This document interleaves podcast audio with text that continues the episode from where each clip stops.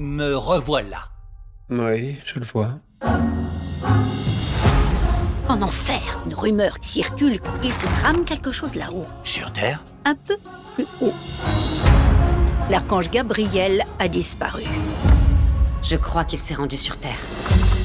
Bonjour à tous et à toutes et bienvenue dans la watchlist de spoilers. Ici Guillaume et je suis avec Justine. Salut Justine. Salut Guillaume, bonjour à tous. Nouvelle watchlist, euh, notre format court dédié aux sorties récentes et moins récentes de séries. Commencer à, connaître un petit peu la chanson et consacré aujourd'hui à Good Omens. Good Omens, donc euh, série britannique diffusée depuis euh, mai 2019 sur Prime Video et adaptée du roman De bons présages de Terry Pratchett et Neil Gaiman paru en 90. On retrouve d'ailleurs pour cette adaptation pour le petit écran et au scénario Neil Gaiman lui-même et à la réalisation Douglas McKinnon. Alors Justine, Dis-moi tout. Qu'as-tu pensé euh, de Good Omens dans son ensemble? Là, on va parler des, des deux saisons qui sont aujourd'hui terminées euh, dans cette watchlist. Dans son ensemble, et après euh, je reviendrai peut-être euh, différemment sur la saison 1 et la saison 2 parce que j'ai un avis qui évolue un petit peu, mais dans son ensemble, euh, je trouve que c'est vraiment une bonne série euh, et qui a, euh, selon moi, l'excellent avantage de se bonifier avec le temps, comme un bon vin.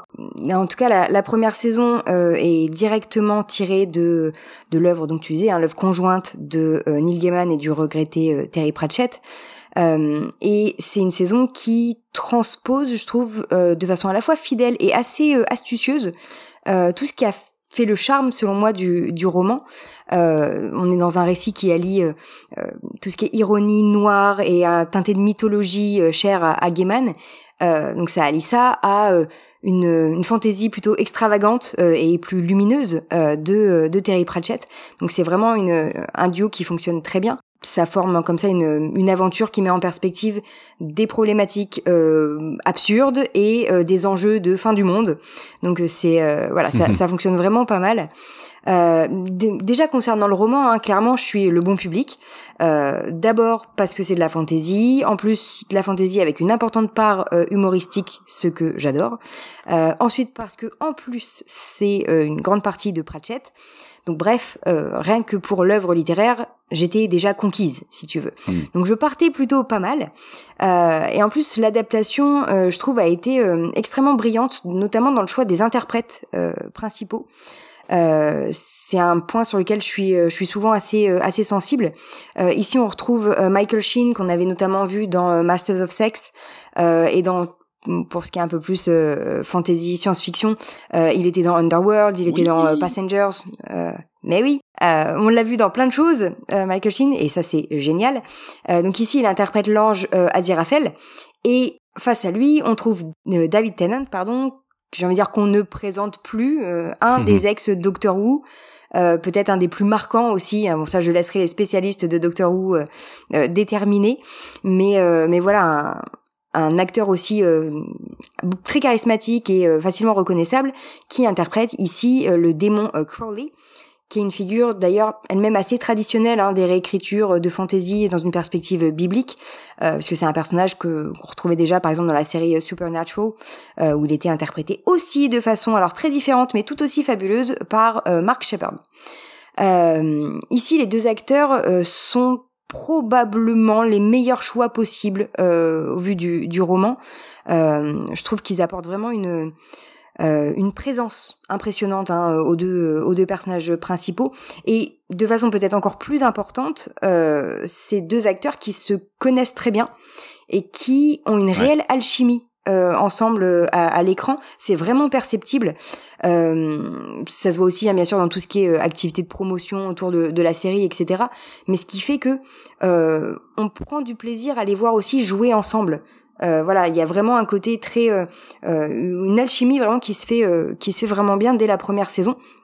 Donc pour moi, toute la force vraiment de la série, euh, au-delà de l'écriture hein, de Gaiman et, et, Pratchett, toute la force repose vraiment sur ce, ce duo, euh, ce qui explique que toujours de, mon point de vue euh, pas du tout objectif, euh, la saison 1 était un petit peu moins fun euh, que la deuxième saison, puisque la première saison comment articule la la relation assez complexe en fait entre Aziraphale et Crowley d'une part, et d'autre part la question de la naissance et de l'éducation de l'antéchrist dans un but de lutte contre la fin du monde ou de provoquer la fin du monde selon quel point de vue vous situez. Donc le tout fonctionne très bien, hein, c'est pas un souci, mais dans la série, euh, j'avais trouvé dans la première saison que les séquences mettant en scène euh, ce, duo euh, ange-démon, ces séquences-là étaient bien au-dessus en fait de tout le reste, que ce soit le, parcours de Adam, hein, l'antéchrist, ou tous les enjeux autour de des sorcières, des chasseurs de sorcières, etc. Donc voilà, il y avait cet élément-là, et pour la saison 2, j'avais clairement espéré que euh, les créateurs euh, perçoivent ce, ce décalage et qu'ils exploitent au maximum la dynamique en fait entre euh, Shin et, et Tennant. Et j'ai été très chanceuse parce que c'est exactement ce qu'ils ont fait. donc voilà, mes, mes prières aux, dieux des séries télé de fantasy ont été exaucées. la saison 2, elle met vraiment au cœur de son intrigue cette relation entre Aziraphale et Crowley. Euh, les deux acteurs sont euh, parfaits et en plus on ajoute à euh, ce duo un personnage qui va jouer un rôle d'élément perturbateur qui est l'archange Gabriel interprété par John Hamm, qui est toujours aussi efficace. Ça, c'est pareil, il y a un casting qui est vraiment très bien pensé, je trouve, dans, dans la série.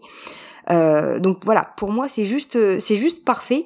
J'ai vraiment regarder, apprécier en fait cette deuxième saison comme un comme un vrai bonbon. Voilà, il y a un vrai plaisir euh, très régressif. Euh, alors une saison avec sa part de voilà comme un bonbon avec sa part d'acidité hein, euh, par euh, par moment. Euh, on reparlera peut-être un petit peu de, de, de la fin, notamment de la saison. Euh, mais en tout cas, il y a une vraie construction du récit, comme on pouvait l'avoir dans la première saison, mais dans une perspective nettement recentrée sur, et presque exclusivement en fait un recentré euh, sur Crowley et euh, Aziraphale, donc individuellement et euh, conjointement. Euh, donc voilà, ça, ça m'a fait extrêmement plaisir. la saison 2 s'achève d'ailleurs sur un sentiment de de résolution, de soulagement à plein d'égards et en même temps sur une énorme frustration voire une petite déception au niveau de, l'évolution des personnages.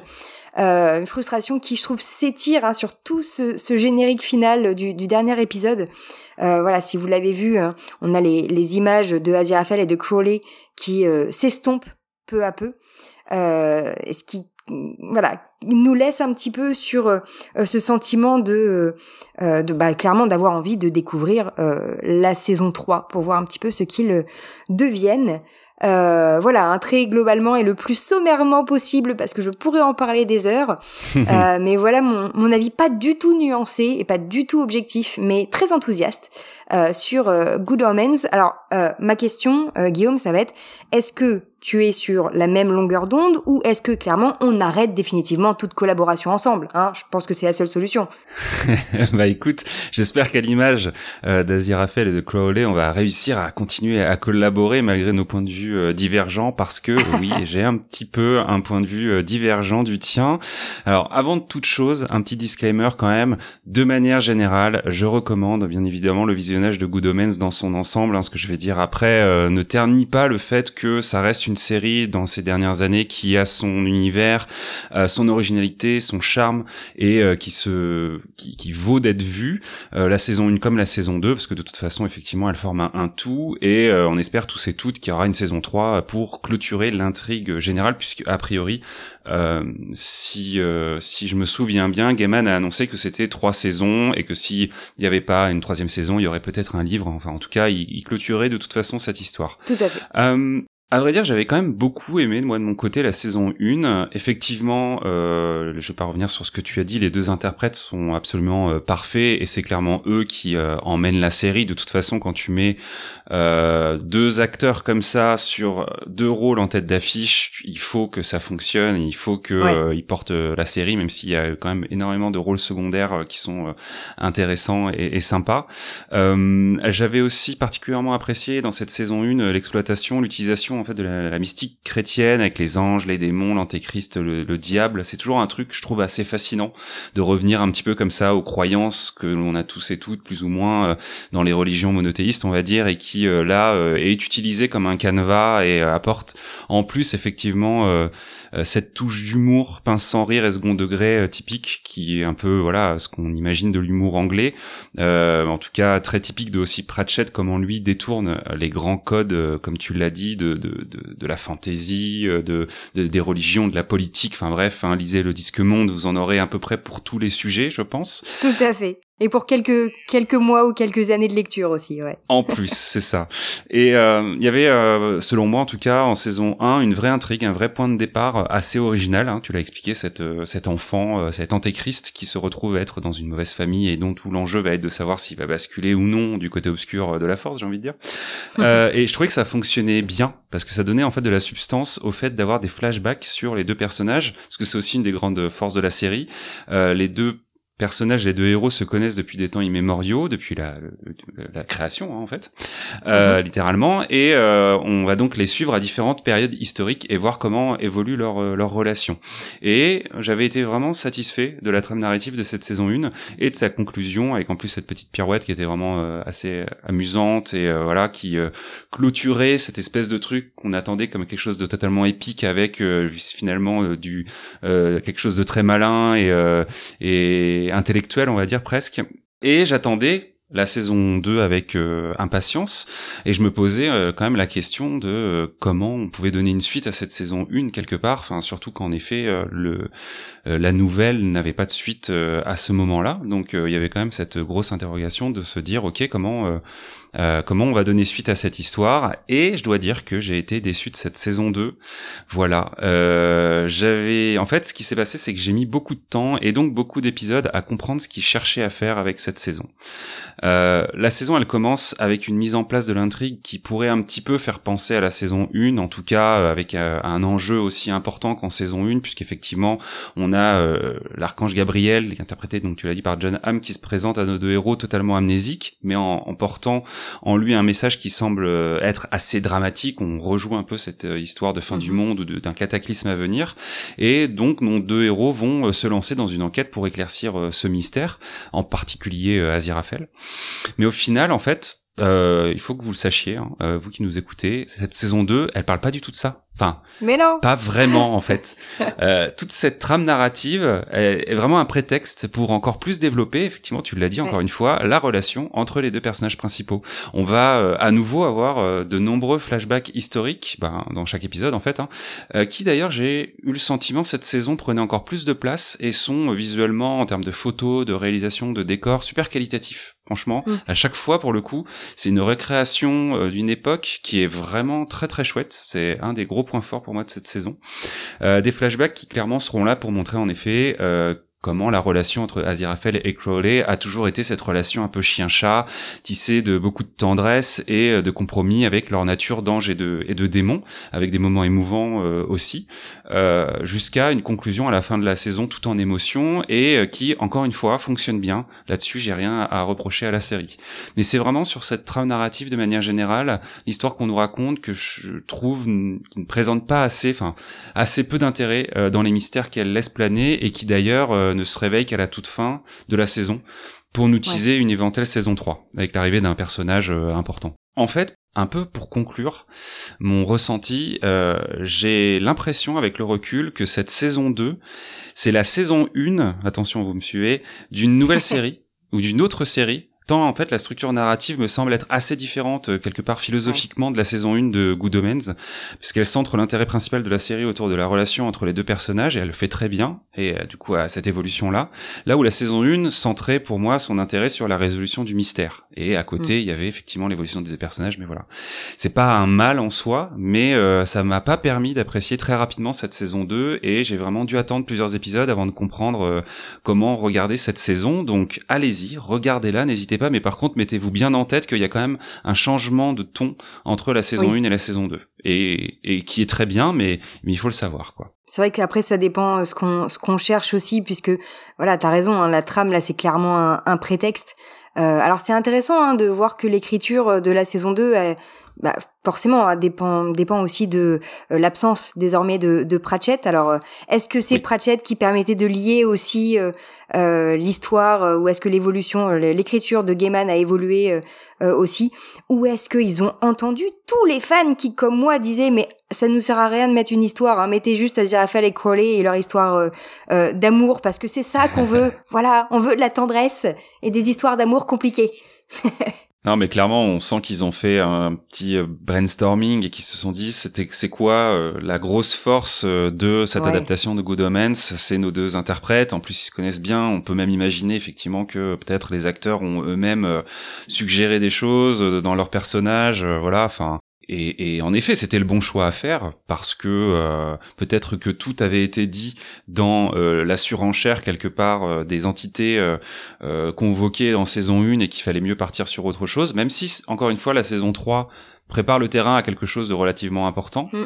euh, mais dont on pourra peut-être imaginer un petit twist qui, au final, fera que, encore une fois, on ne parlera pas vraiment de ça, mais de la continuité émotionnelle de la fin de la saison 2, à voir. Euh, mais, euh, mais oui, en tout cas, effectivement, il capitalise sur la grosse force euh, de la série, qui est euh, ses, euh, ses interprètes, quoi. Tu regarderas bien la saison 3 quand même? Oui, oui, oui. Non, mais bien sûr, je me suis attaché au personnage et, euh, et j'ai envie de voir. En effet, euh, j'aime les histoires qui se finissent bien quand même. Rien que pour ça, j'ai envie de voir la série. Mais voilà, un avis un petit peu divergent dans le fond. Hein, je lui retire aucune de ses euh, qualités euh, et ça m'empêche pas quand même de, de, conseiller la série. Mais voilà, soyons, soyez prévenus. en attendant, si vous avez aimé Good Omens et que vous cherchez d'autres séries à vous mettre sous la dent, qu'est-ce qu'on peut recommander, Justine? Vu que vous avez compris, hein, moi je mets la série assez haut dans mon classement des, des séries de de, l'année ou de ces dernières euh, années. Euh, j'ai pas tant de séries que ça à mettre au, même niveau, surtout dans le même style. Euh, mais si vous aimez justement les histoires d'anges et de démons hein, dans un style de, de fantasy urbaine, alors quoique moins humoristique que Good Omens. Alors on a la série Lucifer par exemple, hein, où on a, on retrouve certains des personnages évoqués dans, dans Good Omens parce que c'est des figures bibliques. mais c'est Lucifer, c'est une série qui fonctionne beaucoup sur le charisme de l'acteur principal euh, et sur la musique du générique qui est vachement cool. mais voilà où on est plus sur des enquêtes policières, donc c'est un style vraiment à part. Euh, mais je vais plutôt recommander dans ce style la série Supernatural donc, que j'évoquais tout à l'heure, mm. avec ses 15 saisons euh, rien que ça. Euh, voilà. Bon appétit. C'est ça. Donc une fois que vous avez fini de lire le disque monde, euh, quand vous avez encore un peu d'énergie, allez regarder les 15 saisons de Supernatural, euh, où on croise donc justement un autre Crowley, un plus secondaire mais clairement tout aussi euh, attachant, euh, et où le récit articule aussi un, un, développement des personnages de très humains avec cette relation des, des, frères, les deux personnages principaux. ça articule ça à des enjeux de vie, de mort, de damnation éternelle, avec une, un système de surenchère à chaque saison aussi qui est, euh, qui est pas mal. Euh, série qui marche un peu moins bien sur le fonctionnement de, de binge. Voilà, c'est plus une série à regarder en espaçant un petit peu. Euh, voilà, c'est le, le petit conseil visionnage de Tata Justine.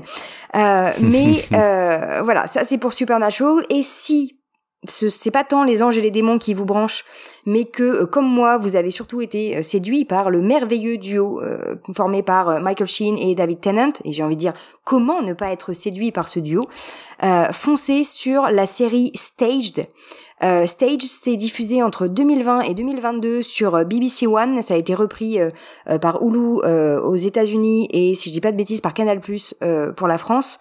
Euh, c'est une série de confinement à la base. Hein, c'est, euh, euh, Ça a commencé en 2020 pendant le confinement et ça parle du confinement, ça met en scène le confinement.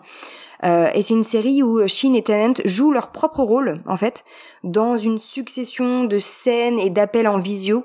alors qu'ils sont censés, c'est des acteurs hein, qui sont censés préparer ensemble une pièce de théâtre intitulée Six personnages en quête d'auteur, hein, Sei personaggi in cerca de autore de, de Luigi Pirandello. Euh, alors ça fait ça fait très euh, très série chiante hein, dit comme ça, mais c'est ah extrêmement fun. euh, c'est très drôle, c'est très réflexif. Euh, il y a une pluie de guests. Il y a trois saisons. Euh, il y a une pluie de guests avec Neil Gaiman par exemple, Judy Dench, Samuel L. Jackson, Simon Pegg, Nick Frost, Kate Blanchett, Michael Palin. Enfin voilà. Je pourrais continuer comme ça un bon moment. N'en jette plus, n'en jette plus, la coupe est pleine. Tout à fait. Et petit bonus, la série est entièrement disponible sur euh, YouTube.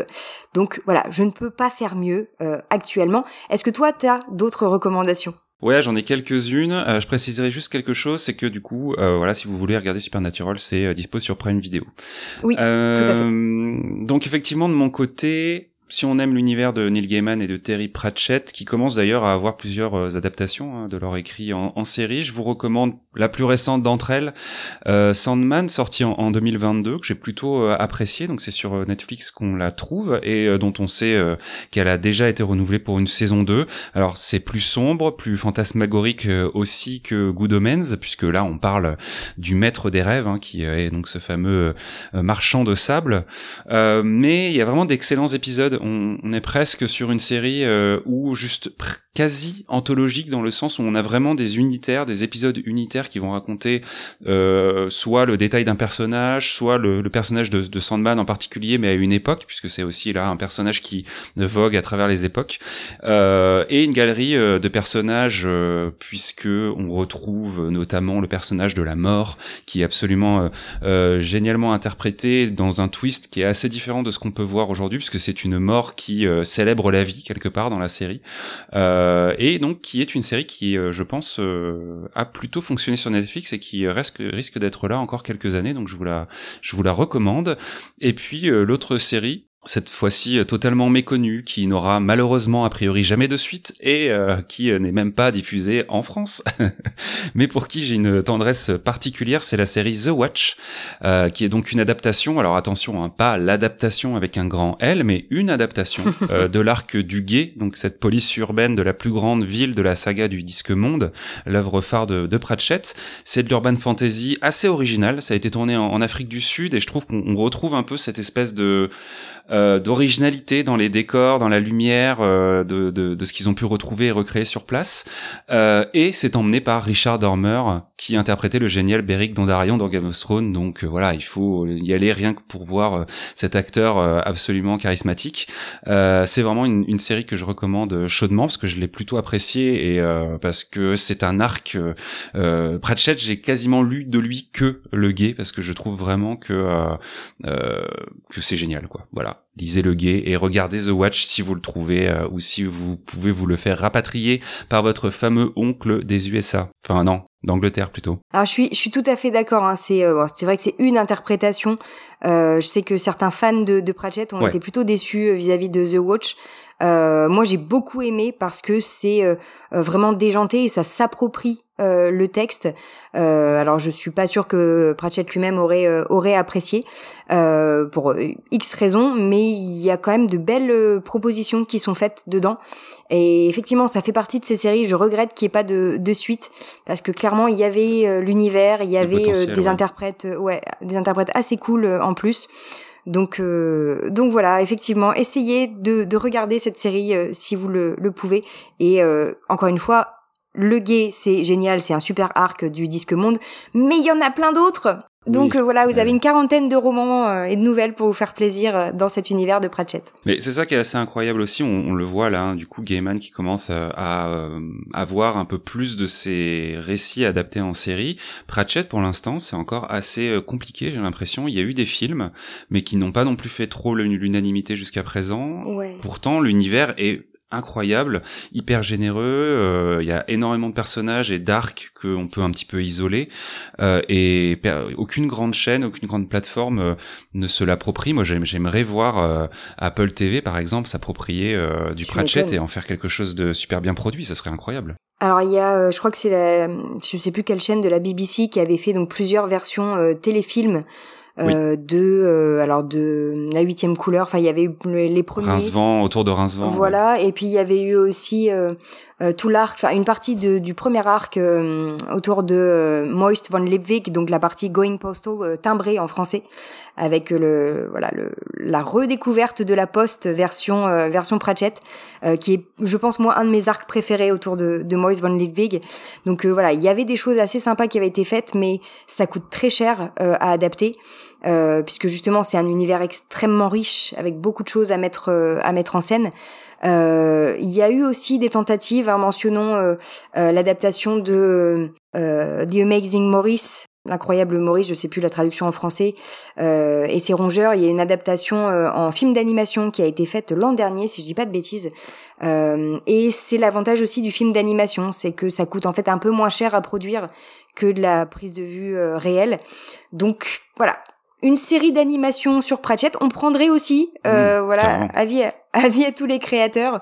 Euh, on, on suivra et on sera fan. Donc on est déjà là. Donc faites-vous plaisir. Exactement, effectivement. Bon, petite parenthèse sur Pratchett, mais euh, il le vaut bien et, euh, et on pense euh, beaucoup euh, encore à son départ et à tout ce qu'il a laissé comme héritage euh, culturel derrière lui. Encore une fois, lisez du Pratchett, c'est trop bien. On le dira jamais assez. Exactement. Merci à tous et à toutes de votre écoute.